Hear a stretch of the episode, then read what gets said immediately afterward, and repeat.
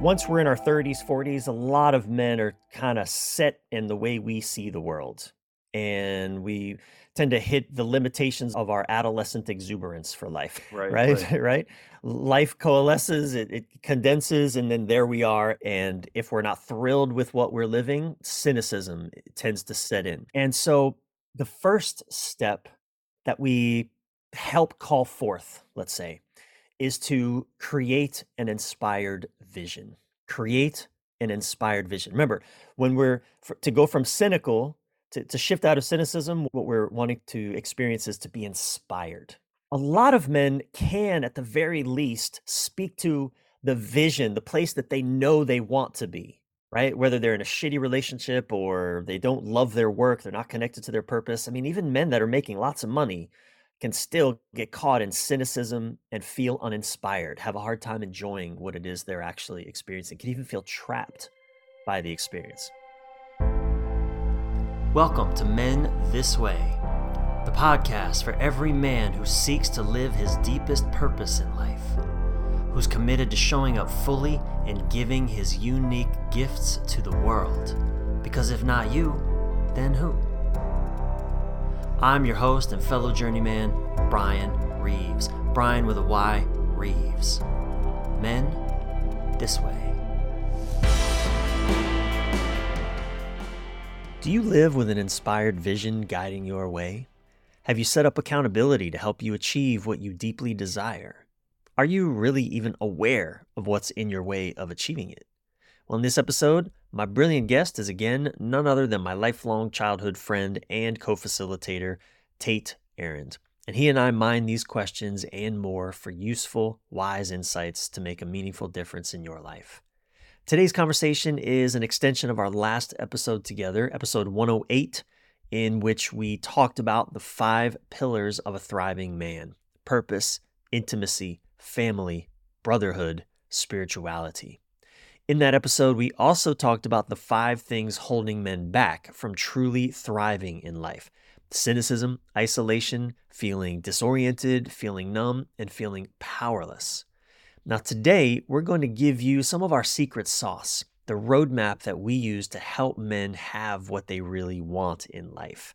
Now, collectively, Tait and I have over 30 years' experience working with men on some of the deepest challenges we men will ever face in life, and we've faced them ourselves. This roadmap is what we've discovered works to help men achieve what they really want in life. And I mean beyond just the material success that often leaves a lot of men feeling, ironically, unfulfilled and empty. What we've discovered men really want is to simply feel fully enlivened every day, to be powerfully on purpose, and to feel deeply supported in our lives so that we don't have to carry all our burdens alone. And in today's episode, we'll share the 10 steps we see as essential that you can apply to essentially any dream or desire you have, whether it's to start a business, grow a business, or simply have a great relationship, or just feel great every day, no matter what is going on around you. These 10 steps are the essential recipe for achieving and having whatever you want. Now, I know 10 steps may sound like a lot. Like what happened to the three point plan or the five step process or, you know, maximum seven steps, please? Well, sure, there's lots of maps out there that challenge you to dream big and act big but what I like about our roadmap is that as you walk these 10 steps, in addition to getting clarity around your vision and taking meaningful action and all that important stuff, our journey also brings you face to face with the things that are holding you back the wounds, the blind spots that live in your shadow, the resistance that is sabotaging you, and possibly the ones you love too. It requires you to be honest with yourself about where you may be lacking in skill or insight, and to get accountability and powerful support with people, mentors, guides, fellow journeymen who can actually help you get where you aim to go. So, while there's lots of, you know, conveniently three-step plans out there, our roadmap effectively brings you face to face with yourself. For you are both your greatest ally and your greatest adversary. Now, that's all I'll say about it for now. Tait and I dive deeper in today's episode on how to be fully enlivened, powerfully on purpose, and feel deeply supported. Now, speaking of which, At the time of this recording, I only have four spots left for my Elevate 2024 coaching adventure for men committed to thriving in life. If you have any curiosity about what it might look like to journey alongside a small group of trustable, inspired men, including myself, I strongly encourage you to learn more about and, if you dare, apply for Elevate 2024. I only invite 10 men to go through this year with me, and six spots are now taken. We might even be seven taken by the end of the day. So, if you're ready to rise above the distractions and compulsions sabotaging you from living your fullness as a man, if you're done trying to lone wolf it through life, bearing all your burdens alone, if you're ready for a big breakthrough in your relationship or around getting clarity about your deepest purpose, or just overcoming some persistent challenges in your life that have you feeling stuck and unfulfilled, then Elevate to 2024 may be perfect for you. It includes personal coaching with me alongside a select group of trustable men, and we'll meet in person for a five day retreat at a beautiful place in the mountains of Western North Carolina. Through this year long experience, these men and I will become your brothers for life.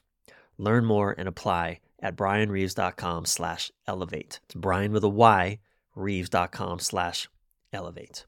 Now, back to my conversation with Tait Arend. Now, we drop all kinds of wisdom nuggets and insights and some practices that could be life changing. So, take a deep breath and stay present with us all the way through to the end of this episode of Men This Way. All right, let's dive. Tait Arend, my brother, welcome back to Men This Way. Good to see you, man. How you feeling mm-hmm. today? It's uh it's great to be back. I am how am I doing today? I'm tired and excited. That's how I'm doing. Yeah. I'm tired too, man. We're both carrying a lot at the moment as we round the corner into the the end of the year. And uh, you just shared with me you're about to do a date with destiny. Yeah, start Friday. The Tony Robbins extravaganza. Uh yeah. be honest with us, man. Are you looking forward to it? Uh, I'm not. This is the, you know, the story of my life is that I'm not usually excited. Kyle Eschenroeder has this great saying, which is essentially, I'm not interested in the party until I'm there. I'm not interested in sex until I'm having it. I'm not interested in date with destiny until I'm in it. Some version of that, anyway. Dude, I've I've shared this a lot with the men we work with. How every men's group I've ever been in, I, have been to, I don't know, hundreds, countless men's groups, men's meetings. I pretty much never want to go to any of them ever. it feels so good to not be alone in that. Right. It feels so ever. I never, but I'm always glad I went. Always, without fail. I don't remember one time I wasn't glad that I went, but I'm not sure I quite remember one time that I was looking forward to going. right, right. What is that? What is that? We're weird. No doubt. Well, Tait, you know, you're going to be on this podcast more next year as we we shift gears a bit in in how I do this podcast, and I'm really excited for uh, the future of this show. But you've already been on what three times? I think this is maybe your fourth appearance, and one of our listeners actually reached out to us and said, you know, they've heard you a few times and said that they want to know more about your background, about who you are as well. And I realized, like, I've known you for 40 years, man, 40 year friendship. Like, it's interesting. I wonder if that's just a little bit of a blind spot I've had. And like, I already know who you are. Everyone should know who you are. And you're amazing. Just let's just do our thing. And anyway, so I want to take just a few minutes to give people some more insight into who you are. And so I'll start with the question that I ask a lot of my guests, and, and that is please share with us a significant event or experience from your early life that helped shape you as a man. Yeah, it's such a good question. And it's so hard to really pinpoint. But as you ask that question, I, I think about probably the most pivotal moment of my childhood, really. There's been so many pivotal moments in my life, but the most pivotal moment in my childhood, I was five years old and I didn't have a bike that I fit anymore. I was kind of in between two bikes, and my sister had an extra bike, and it was one of those. This was 1979, right? So mm. I was five years old. It was uh, one of these banana seat bikes, had these oh. blue flowers uh, on the seat. Brings me back to Stranger Things.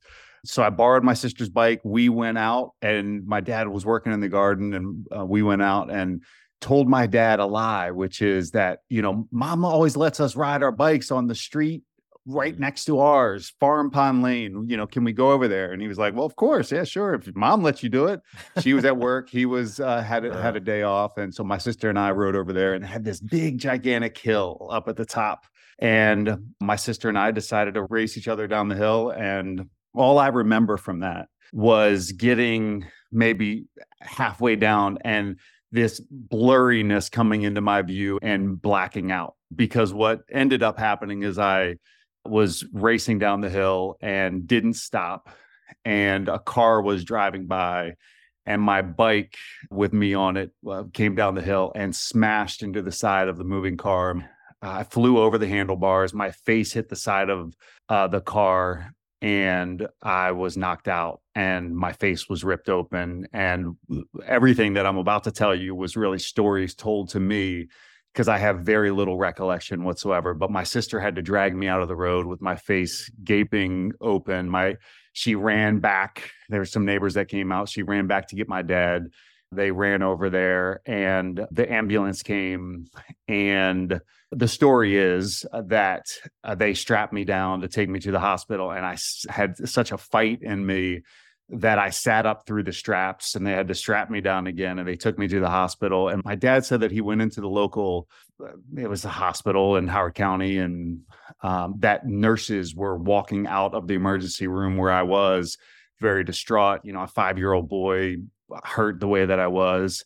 And they didn't have what they needed to take care of me there. So they flew in a helicopter from Johns Hopkins Children's Center. They flew me to the local hospital and I was there for two or three weeks, had a, a bunch of different procedures. I remember not being able to see when I woke up, my face was so swollen shut that I couldn't see. And I remember screaming for my my parents and, you know, five years old. They had to do a number of facial reconstructive surgeries. And I, I had to go back to the hospital a number of times.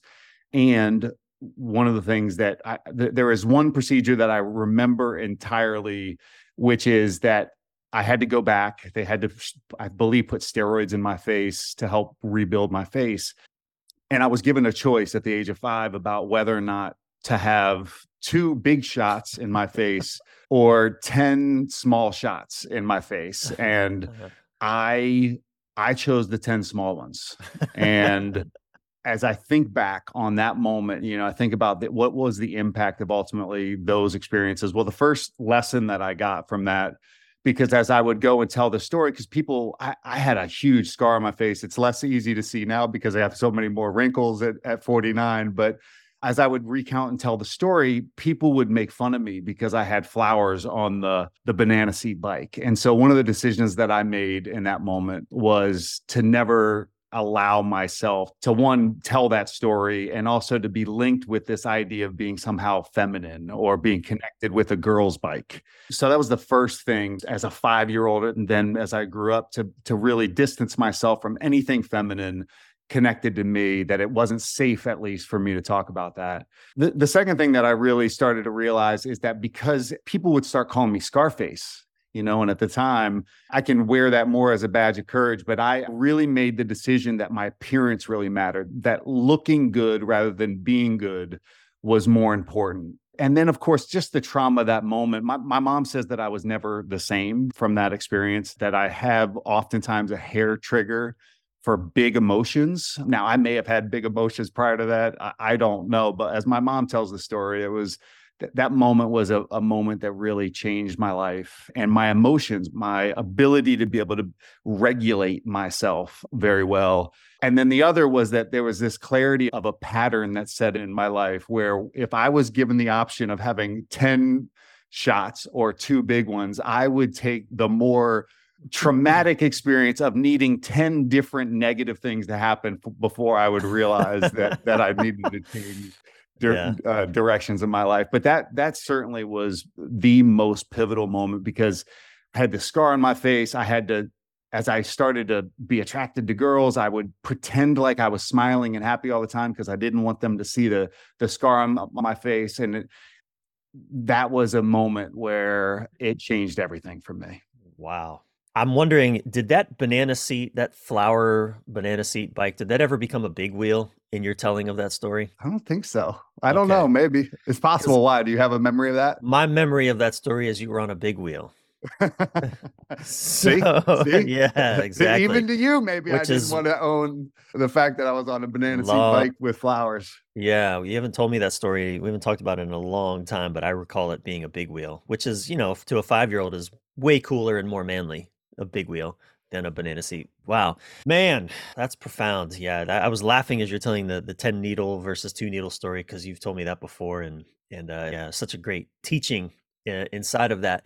Now, one of the great gifts that you've brought to the work that we do together, specifically with men, is in the realm of addiction. Because, you know, I, I have more limited experience in terms of actual, you know, 12 step programs, and I don't tend to have an, a, what we might call addictive personality. I don't necessarily even know what that means, but I certainly have my own uh, addictions. But uh, I'm curious, would you share with our listeners a bit about your background with addiction and how you see your experience reflected in many of the men that we work with? Yeah, yeah. So my mother's father passed away from cirrhosis uh, of the liver. He essentially drank himself to death. And then the impact that had on my mother, you know, one of the things that people in recovery programs talk often about is that addiction acts like a tornado in the lives of the people that are impacted. It, it doesn't just act like a tornado in the life of the person who's the addict, it acts like a tornado in the lives of everybody who loves them. And for my mom, who was so, she was an only child, she was very close to her parents, um, but her father's addiction had a, had a real impact, I think, on her emotionally. And then, you know, growing up, I often wondered and struggled with the amount that my dad drank. And later in life, I actually joined a 12 step recovery program of Al Anon, which is for fa- family and friends of alcoholics, because I was dating a girl who was five years sober at the time and she thought it might be helpful for me. And I joined that program. And, and then in my, gosh, how old was I? In my late 20s or uh, mid to late 20s, I realized that I had a really unhealthy relationship with alcohol and, and other things. And you know, I'm the kind of guy, it's reminiscent back to the 10 shots versus two. Historically, I have to be very thoughtful about the way that I talk about this because I'm not somebody who will go around and say, I'm Tait and I'm an alcoholic. I don't think that those labels are often they were helpful for me at a time to to be clear about what was helpful for me to to ensure that I didn't go back to drinking and and using other substances again. But I have to be really thoughtful about that. But I'm a guy who have has historically been all or nothing. If I'm going to do something a little bit you might as well just go all in on it or just do nothing at all and it's better that I abstain from that because if I start with one, I will be at 10 before you know it. And that's in every aspect of my life. I will eat the spiciest foods that I can possibly find because I love intense feelings. I love intense emotions.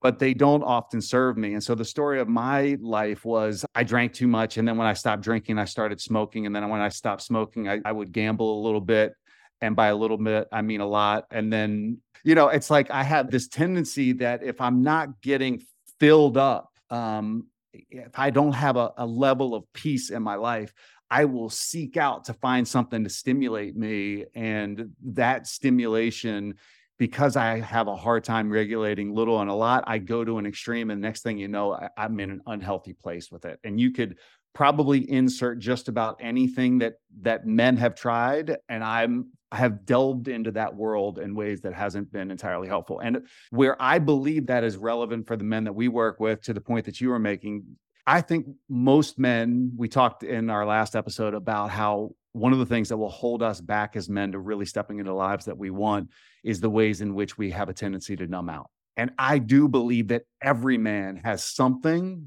that he uses to numb out. And sometimes that's alcohol and drugs, and sometimes that's pornography, and sometimes that's work, and sometimes that's you know uh, fantasy football teams or or whatever it is and none of those things by the way are bad and wrong but when i use those to an extreme or when other men use those to an extreme and they are using that to numb out in their life, it disconnects them from everything that matters to them most their family, their friends, their purpose in the world. And so I do think that when men come in, and I, I think the way that I'm able to really see into some of their struggles because I've been all in on those things too, I think it just helps sometimes men to know that they're not alone in that and that there is a pathway out of numbing their life so that they can really step into something that matters to them. Yeah. And you've been sober how long now? It will be 21 years in January. Wow, man, 21 years. And I know on that journey, you've also mentored so many people. Yeah. I think, you know, it's, it's cliche, but it's true that when our mess can turn into our message, we turn our traumas into purpose. And I think that anybody who's ever struggled with anything, when they can utilize that to be of service to somebody else, then it gives it a greater meaning. Then it didn't happen for nothing. And I do believe that's this is an opportunity for every man who's struggled with anything is that when they can overcome it and be of service through it, that their life begins to matter a little bit more. Yeah, man, I've seen you stepping into this kind of work that we do now. I've seen it for a long time. And I, I, said this in the previous podcast. I'll say it again. I'll say it in the future, man. It is such a privilege. It's a delight to watch you really shine in this area and take all the messiness that you've been through and experienced, and in some ways still are, and use that in service to the men that that we get to work with today. I mean, I can certainly relate to that in the the relationship realm, you know, that's where a lot of my work has come from, just making a mess out of love for decades. And now, not that I do it perfectly cleanly or I've necessarily mastered anything, but being able to turn around and, and share the gifts and the insights and the practices uh, of that journey with other men is it's profound. Yeah. And so let's dive in today to the subject of you know, what we're going to do today is we want to reveal a map that we use. The map to being fully enlivened, powerfully on purpose, and feeling deeply supported as a man. Now, in, in our last episode, which was not the very last episode, but it was the one before, it was episode 108, I believe, we talked about the five things that hold men back. Eight. Can you summarize those for us? Yeah, you know, we talked about the notion that wherever we are now and where we want to be in the future, there are five things that can help lead to greater resistance inside of us. And the first thing is the cynicism that we carry with us that ultimately lets us believe or tells us time and again that what we hope for in the future is not possible because because we have cynicism and and negativity and we have lost hope for things being able to change and we ultimately believe that most it's most likely that our future is going to be exactly what our lives are today so that cynicism can hold us back.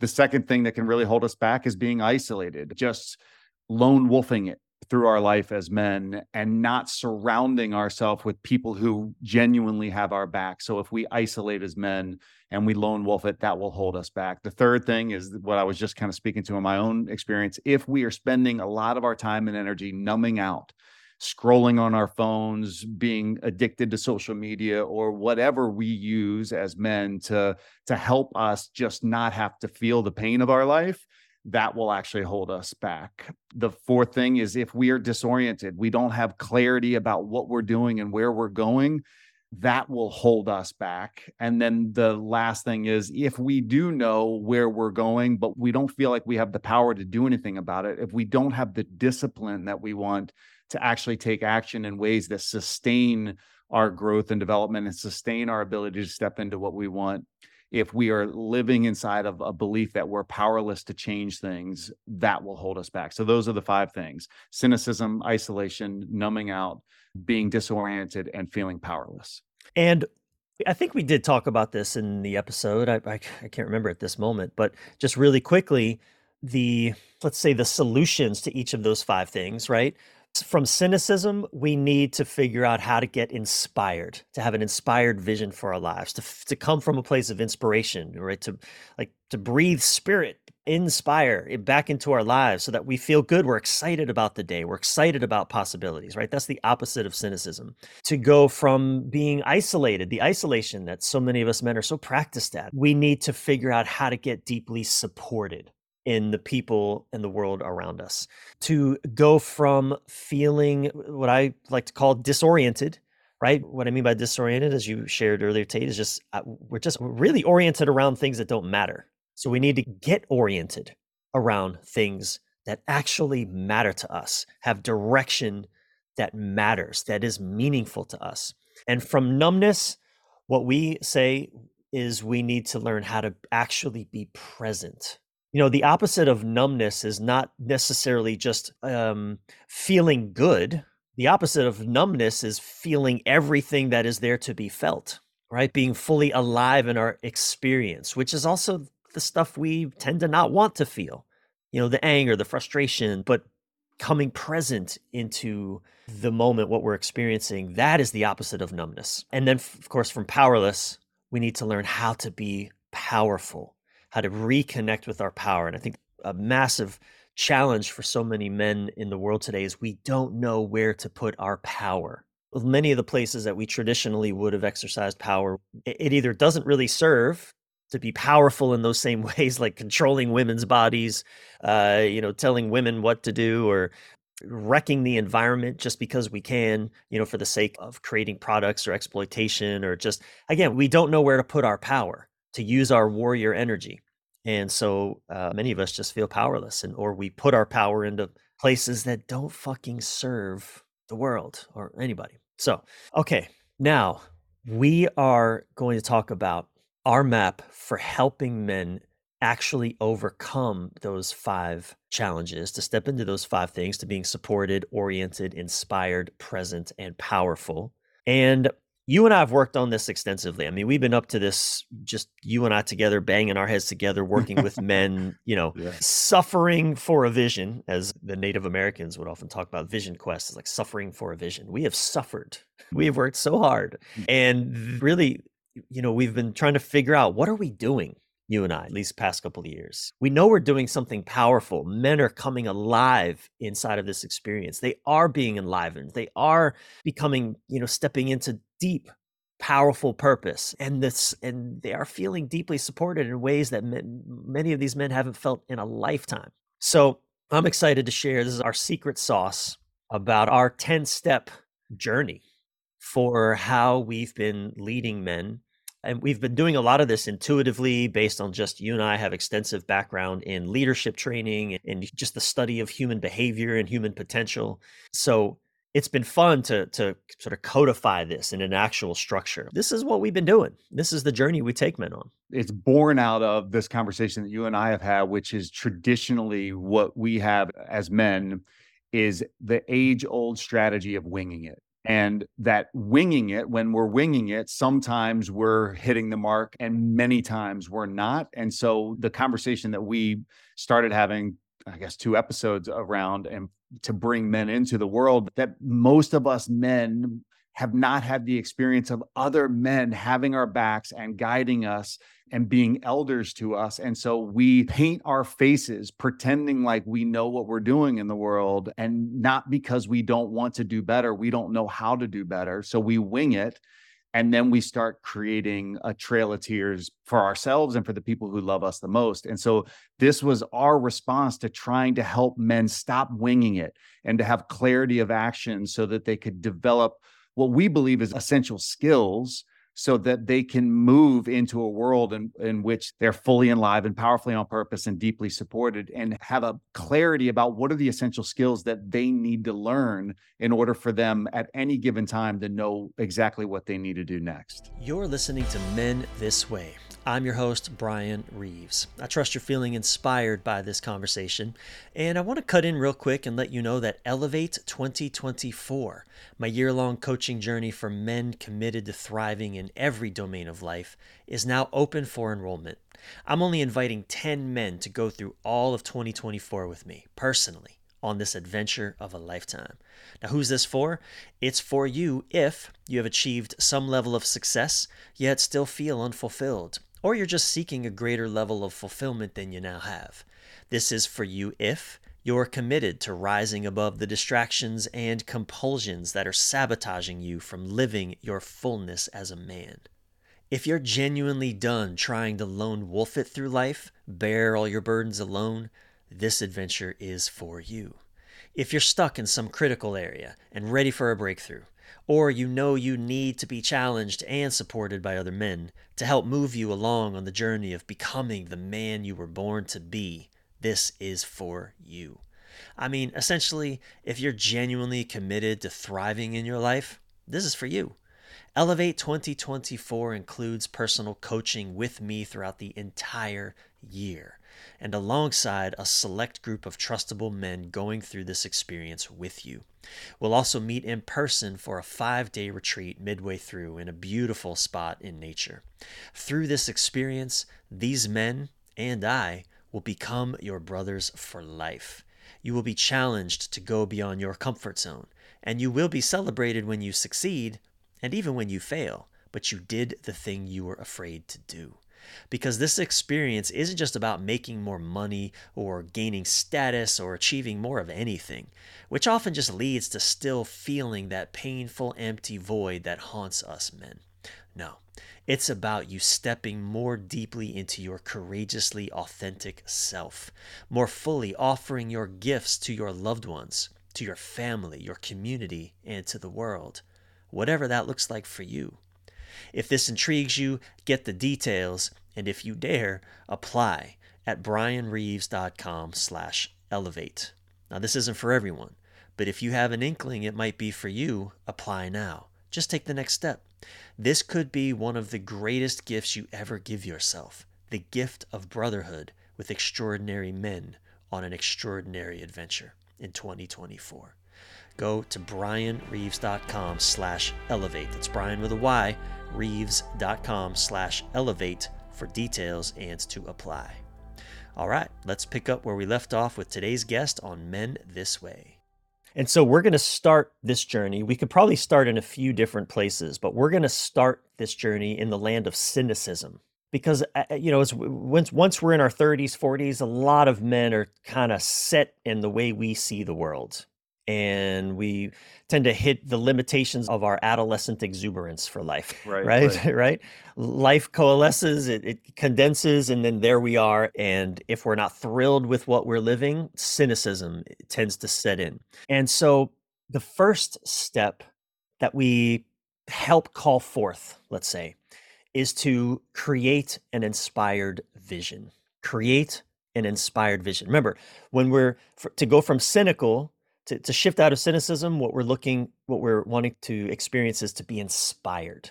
A lot of men can, at the very least, speak to the vision, the place that they know they want to be, right? Whether they're in a shitty relationship or they don't love their work, they're not connected to their purpose. I mean, even men that are making lots of money can still get caught in cynicism and feel uninspired, have a hard time enjoying what it is they're actually experiencing, can even feel trapped by the experience.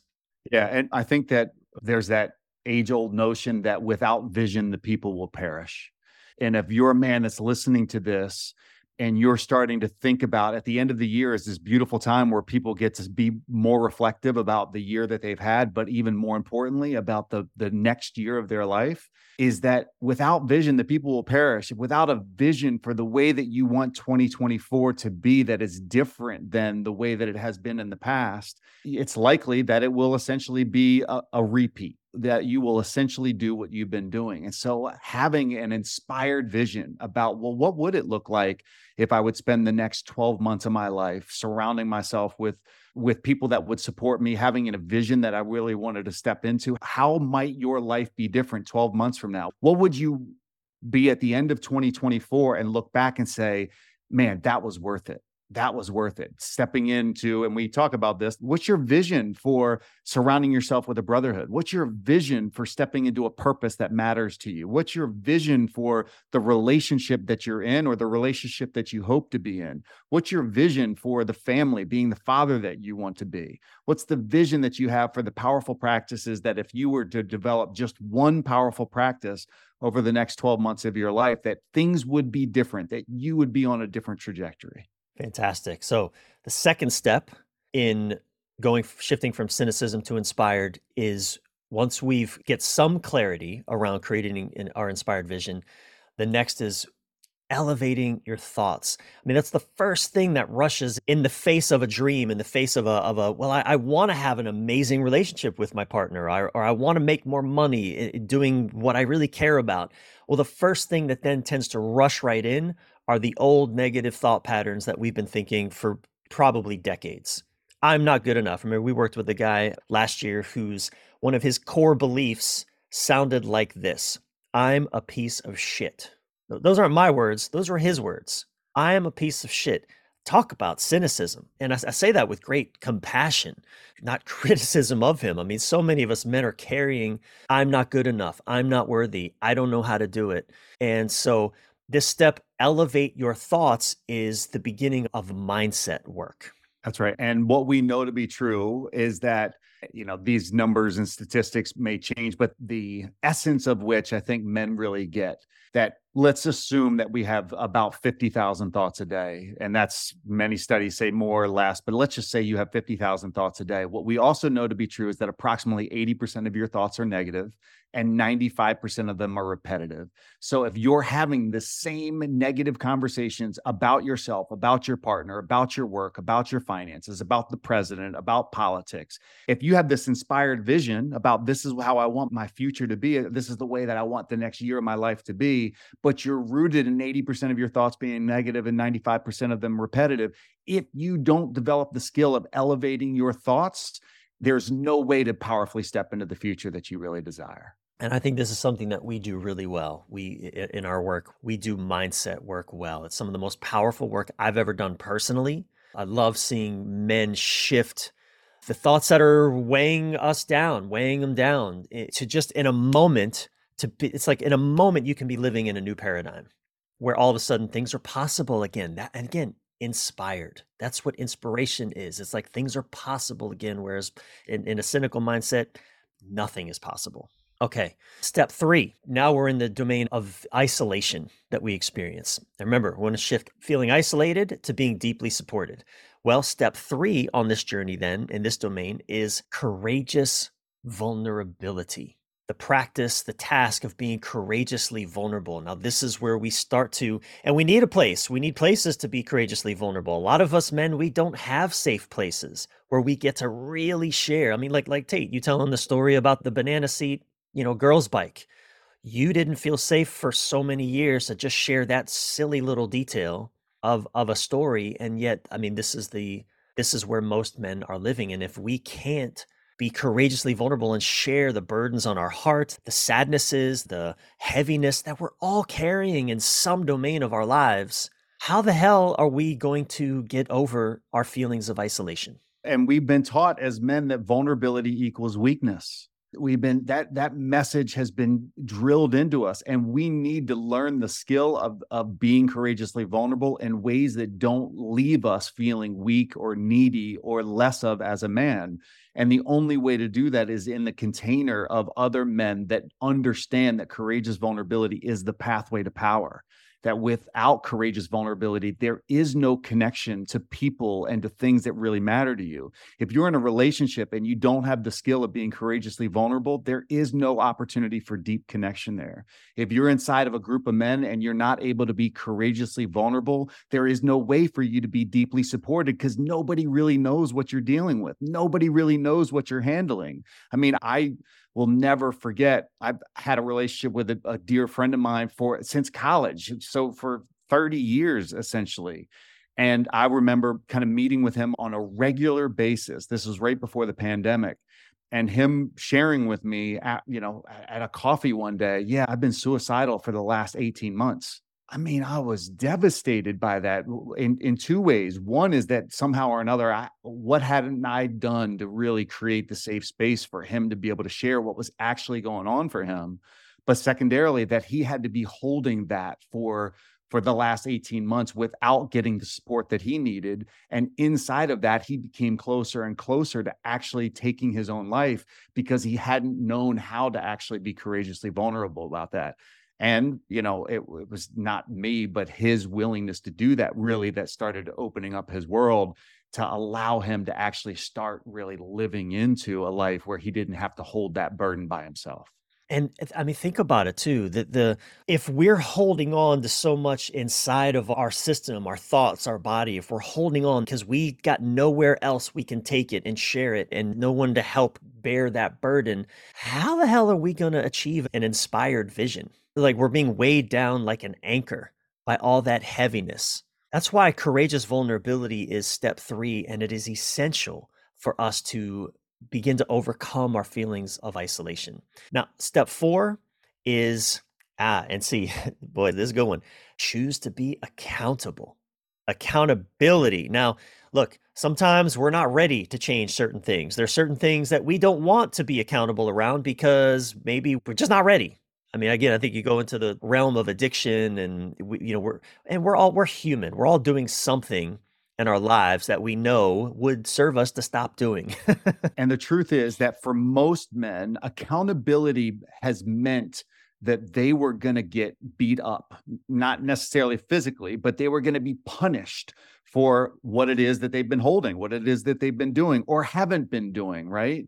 And so choosing to be accountable, we, we have a, a, a different kind of framework than, hey, we're going to beat you up because you didn't do what you said you were going to do. We have four things that we really set forth as opportunities for men, and that is for them to be witnessed, just, just for other men to know what it is that they're holding. Two is to be supported. Hey, listen, I've held that thing that you're holding and these are two or three things that I did that helped me. You don't have to do any of them, but if you want to, here's a few options for you. Then we need the Matt, we've talked about this, the masculine rises in the face of challenge. We need in a safe container to have men say, Hey, listen, are you open to being challenged about this? Because I've got something that I really want to share with you. You know, Tait, you've been talking about this three or four different times, and I'm not sure that you've really taken some action on that is there something that I can do to make sure that this time that you're talking about it, you're actually going to do something about it? That's a challenge. And I need to be challenged always respectfully, but I need to be challenged as a man in the world. i am more likely to step into my greatness if I am and then that fourth thing that we've talked about before, but it's the hardest of all four for me, and that is to actually celebrate, to be celebrated. I have a tendency to minimize the success that I have. Oh, it wasn't that big of a deal, or oh, you know, I'm just turning 50. It's not that big of accomplishment. I like, how do we as men start celebrating the small wins that we have we many men feel dead inside and part of that is because we're not actually celebrating the small victories that we have along the way so how do we, we be witnessed supported challenged and celebrated when men choose to be held accountable they are supported in ways that they can't actually otherwise step into the vision that they created for themselves originally and when we don't do this work with other men, we tend to put the burden on our relationships, our intimate relationships, right? We tend to then, maybe not consciously or intentionally, but then it's our woman, it's our intimate partner that then feels like instinctively the weight, the burden. She's the one that then has to hold you accountable or ensure that you're accountable. Or, and that could look like nagging, that can look like her own shutdown, it can look like all kinds of things. It's not her fucking job to hold us accountable. That's our job. And we don't want our partners to be the ones that are holding us accountable, but we put them in that position if we don't have men, other men in our lives there to really support us. Women are holding their own things and men are holding our things. And it's really men supporting men that allow people to feel support in ways that the otherwise it's impossible to. Okay, great. Now, moving on, step five. Now, this is lives in the land of numbness. How do we overcome numbness? By, and we said earlier, by becoming present. Well, step number five confront your reality. confront your reality. What do we mean by that? That means all kinds of things, really, but it's a deep dive into being intimate with what actually is in your psyche, in your, you know, from your traumas and wounds, from the father wound to the mother wound, to just what emotions are you experiencing in your body? What feelings do you have? Is there grief? There that is unmetabolized. But one of my teachers, Francis Weller, says grief unmetabolized becomes bitter unmetabolized becomes bitter, right? I mean, this plays back into the cynicism. Men, there's so much for us to grieve. There's so many feelings that we've been bypassing for so long. Confront your reality is like, again, getting really present with what is. Yeah. Yeah. The, the term that I, I really resonates for me here is this is a time to take real inventory. I, I have this tendency to, once I have an awareness of something, I immediately want to turn into action, awareness, action, awareness, action. But the missing piece of the puzzle for me often is really taking an inventory of, of what is at stake. So let's say, you know, uh, one of the things that's really important to me is I want to step into being the father that my kids need me to be. Well, part of me confronting my reality is taking inventory about the ways that I am showing up as a father and the ways that I'm not showing up as a father and having the right inventory around that so that I can say, I need to continue doing these things, but these are some things that I really need to take uh, address because if I don't, I'll never be able to do that. Taking inventory is looking at the reality of the situation and really making a decision. If nothing changes, what is likely to happen? and what is possible to happen if I am willing to actually do something about it. Beautiful. Step number six commit to fully showing up. This is my favorite one. You know, I do believe that the two greatest challenges that exist for us as men are to powerfully show up and to speak up. Most of us men have a tendency to show up and then stop showing up. We show up at work and then we stop showing up. We show up on our relationships and then we stop showing up. We show up as a parent and then we stop showing up. And when we show up and stop showing up over and over again, what happens is that the people in our lives that that matter to us the most and that love us the most start to wonder whether or not we are count onable. And so learning how and the reason why this is my favorite one is because I'm a master at the showing all or nothing. I'm all in and I'm all out. I'm all in and I'm all out. And so the depth of my work is really learning how to show up and stay showing up so that people know that I'm count onable. And when I'm showing up and I stay showing up, I begin to be present to my world in a way that really starts to enliven me. Well, the problem, of course, is once we show up, if we don't learn also how to powerfully speak up, then eventually I will stop showing up because the man who shows up but doesn't speak up doesn't find his place and he backs out. Now, many men come to this again at an all or nothing approach. Either they're saying nothing and they need to find the right balance to be speaking up. And there's other men that are speaking up in ways that are really dominating the people in their lives and really shutting people out or shutting people down. And those are men that need to powerfully speak up, but do it in a way that it's more honoring of the people that are in life in their life. So showing up fully is about those two things, showing up and speaking up. And again, this is in the land of being present.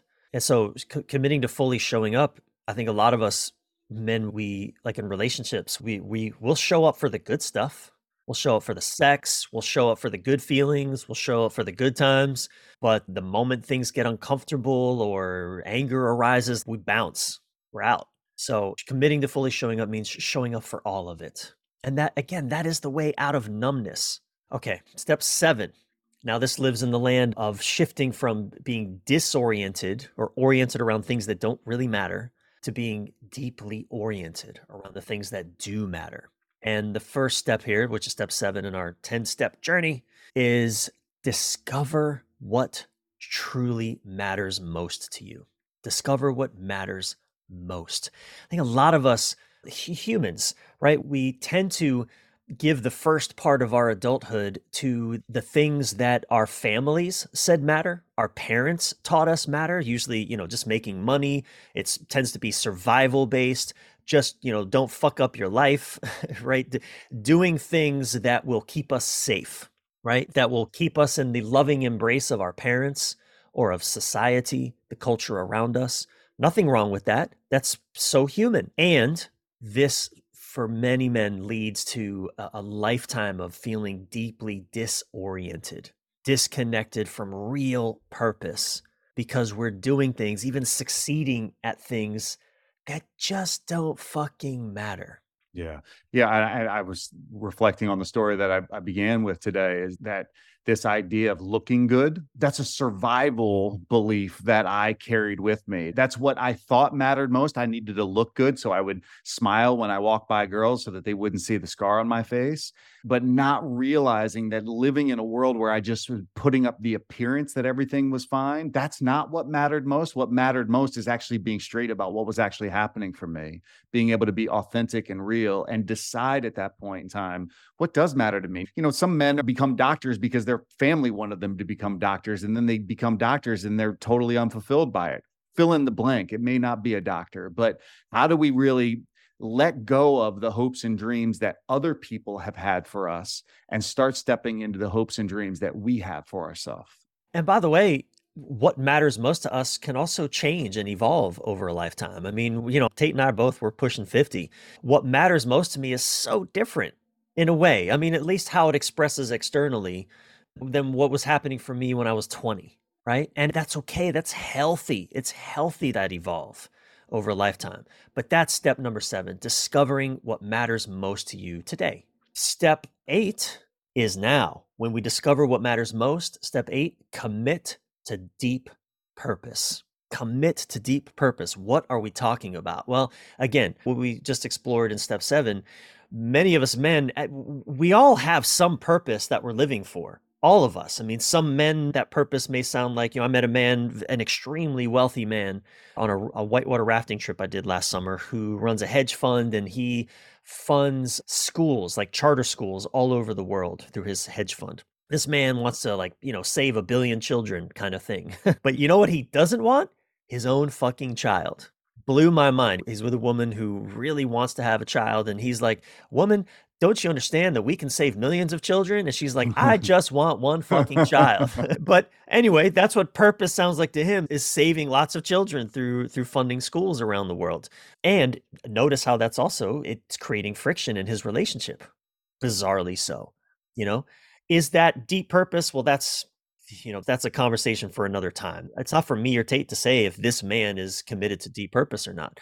But a lot of us are committed to the purpose of just surviving, playing it safe, playing not to lose, not playing to win, but just playing not to lose in our life.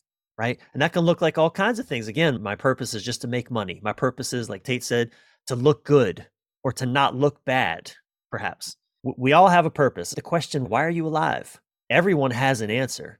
So a lot of us, our answers are just not very enlivening this is a, a, threshold moment for many men because if they are asked, if you're asked in this moment, you're listening to this podcast, and if I were to ask you, what has been the purpose of your life so far? If you don't have clarity about that, or if you're like me up until these threshold moments, it's really about surviving the life that I've had. It's about, oh, well, I need to, you know, get the house, the car, the boat, the kids, the things that I thought would have me be happy and, and fulfilled, only to feel like it doesn't actually lead to that.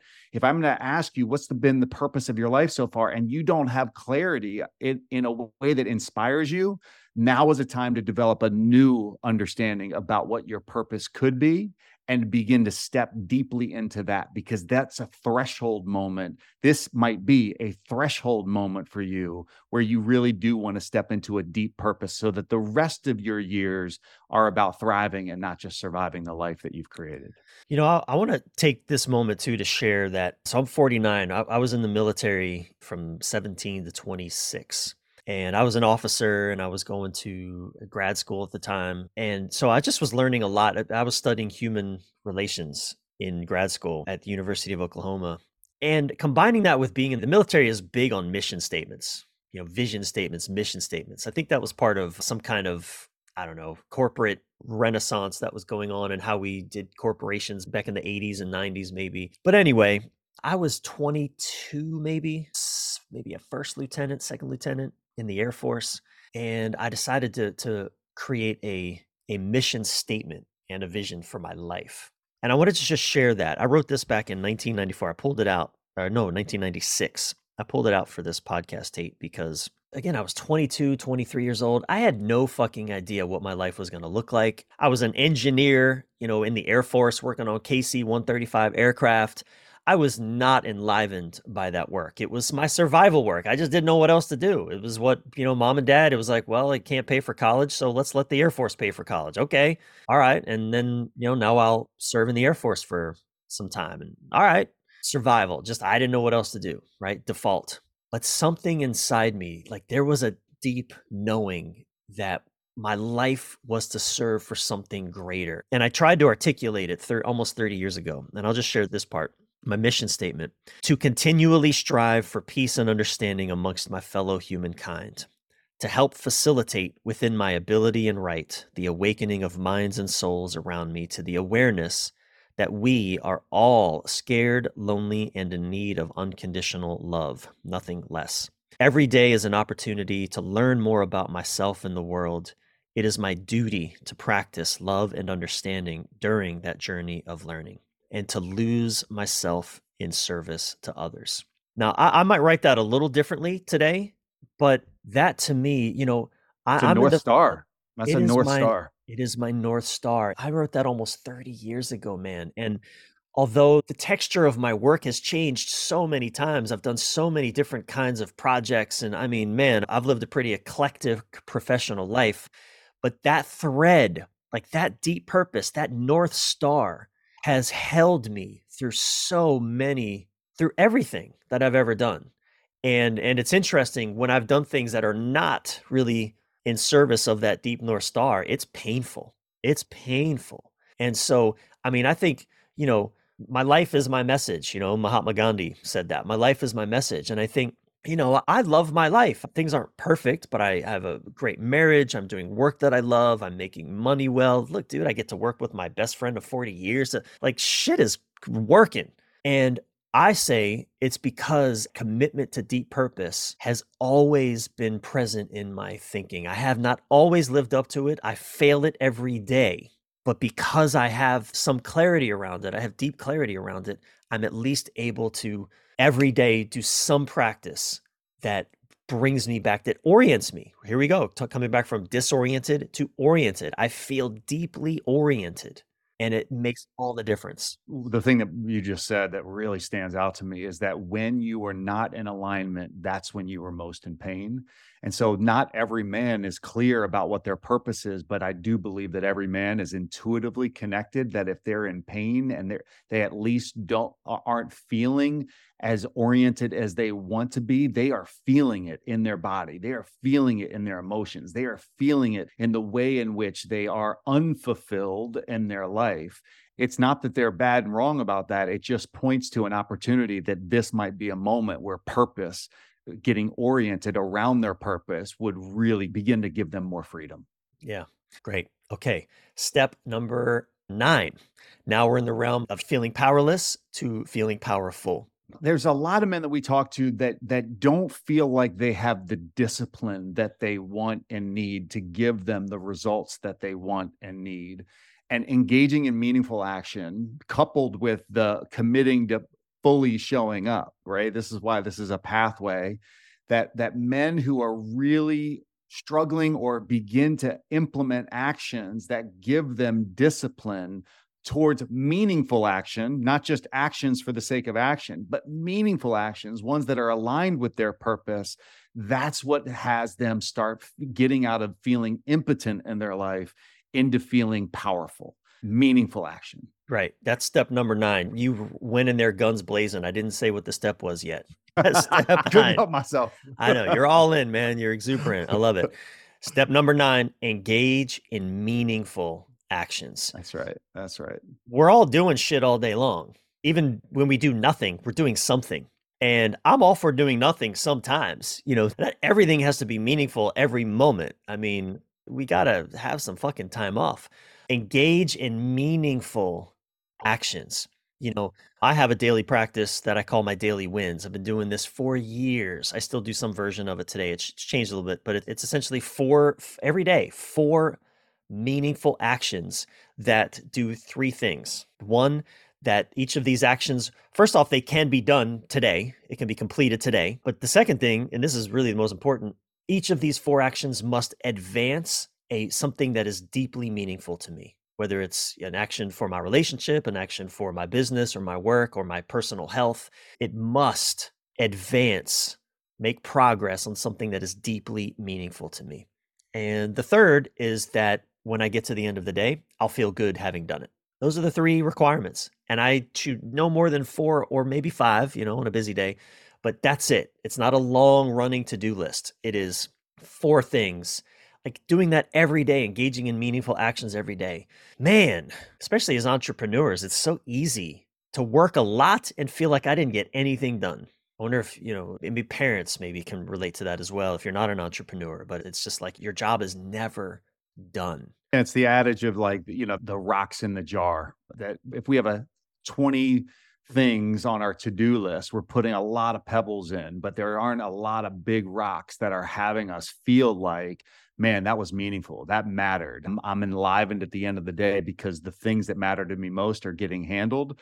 We have a tendency sometimes to deal with the urgent items that other people have put on our plate so that other people can let us know that we've done good, that we performed good. But then we leave ourselves out in that. And meaningful action isn't being delivered on because we're not doing what we say matters. And the final step, and I really love this one because it brings us into deep contact with the world. It is be present to your impact. I think there's a strain of masculine ideology out in the world right now that's just like be powerful and, you know, do what you will do. You have a dream, go fucking achieve it. That ideology fails to question, well, what is the impact of me doing the things that I'm doing? Am I truly serving my community? Or am I just serving my own self-aggrandizement, my own, you know, looking good and big and great? and even on a granular level, right? If I set forth some engaging and meaningful action, I'm doing three things for my wife today or three things for my kids today. And at the end of the day, I say it matters, but they don't. Then what am I really doing? I'm doing it for me, not for them. Eh, you know, it's that notion around like, I want to love my wife in the way that she experiences my love, not the way in which I just can easily give it. And those two things are often at odds. To really love my wife is to do things that I may not be desiring to do, but would matter to her. To really be showing up for my kids so that my kids say, You showed up for me today. What you did mattered to me today. I can just go on for weeks, months, years at a time. Well, I provided for them I provided for them as a man. Well, was that what they needed from you the most is for you to be putting food on the table? Well, of course, we need our basic needs met. They need our presence. They need us loving them in ways that matter to them. And even in the world, right? How do we use uh, our mess to have a meaningful message in ways that matter to other people, not just something, uh, an idea that we have about, well, I'm going to go do this. And I don't care if it really makes the impact. I say it makes an impact. And I think we need to think differently about that. We see this a lot, particularly in the more successful men we work with, the men that are making really good money, even doing work they love. We've seen this multiple times where they start working with us, their wives are miserable, or their relationships are completely disconnected, broken down, dysfunctional. They're not having sex, or they're not being affectionate with each other, but all their basic needs are met they're going on maybe vacations like they they have the homes all the things because to, to, this last point we men are when we're not present to our impact we keep doing the things that actually aren't meaningful anymore. Right right, right. they may have been at a time but no longer. And again that just contributes to us feeling powerless. So this is how we begin to feel powerful engage in meaningful actions and then be present to our impact and be willing to make adjustments. Well, this is where we start again now, right? That was step 10. And now we come back to, and I'm going to run through these steps again because now we come back to the beginning, right? Be present to your impact. Well, if I'm not having the desired impact, okay, let's come back to step one create an inspired vision. Step one. Two, elevate your thoughts. Three, courageous vulnerability. Be courageously vulnerable. Four, choose to be accountable get accountability. Five, confront your reality. Six, commit to fully showing up, speaking up, and showing up. Seven, discover what matters most to you. Eight, commit to deep purpose. Nine, engage in meaningful actions. And 10, be present to your impact.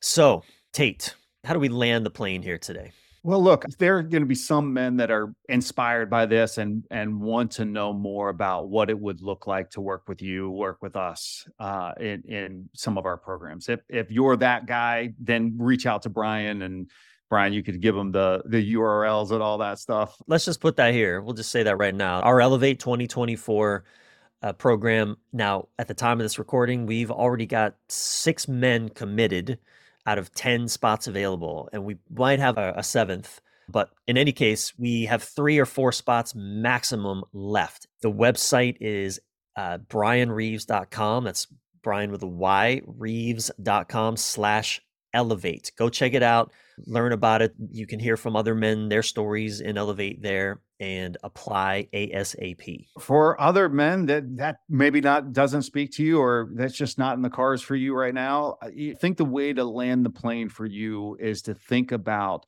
over the next 12 months of your life. How do you want to become more fully enlivened? How do you want to be powerfully on purpose? And how might you get more deeply supported? And my desire for you is for you just to have one takeaway. What is one thing that you're not doing now that if you started to do on a regular basis or that if you were to take action action on today would make a meaningful difference and that would set you on a trajectory that a year from now your life could begin to be transformed that your relationships would be better that your stepping into a father would make you a better that that you would be more powerful in the world of business. What is just one thing? I, I love Jim Kwik's you know phraseology around uh, shelf help think podcasts can often be shelf help. It goes in one ear and out the other, and you ultimately take no action on this. And for those of you inspired, take the action of reaching out to Bryan and exploring doing work with him. And for others of you, take action today in your world. So this isn't just information in and out, and then you're on to the next podcast. Do something that matters. One of the things that we have a tendency to do in men's work is just to acquire more information, stay at the surface, and my challenge to you is to actually do something because it's in our actions that our lives are transformed, not in knowing something. Let's commit to that. Tait, I love doing this with you, man. I look forward to to going even further on this journey with you and to having you more, uh, hopefully, in the future on Men This Way. Man, thank you so much. Such an honor, brother. Such an honor. Thank you so much for listening, and thank you again to my old friend Tait Arend. You can learn more about Elevate 2024, our year long coaching adventure for men committed to thriving, at bryanreeves.com slash elevate. Now remember, we're only inviting 10 men to this experience, and already six spots have been claimed. So we've only got four spots left, and we get new applications almost every day. It's not for everyone, but if you think it could be for you, learn more and apply now at Bryan Reeves, Bryan with a Y, reeves.com slash elevate. I'm your thriving life and relationship coach, Bryan Reeves. Until soon, keep your head up, your breath relaxed, and your thoughts inspired.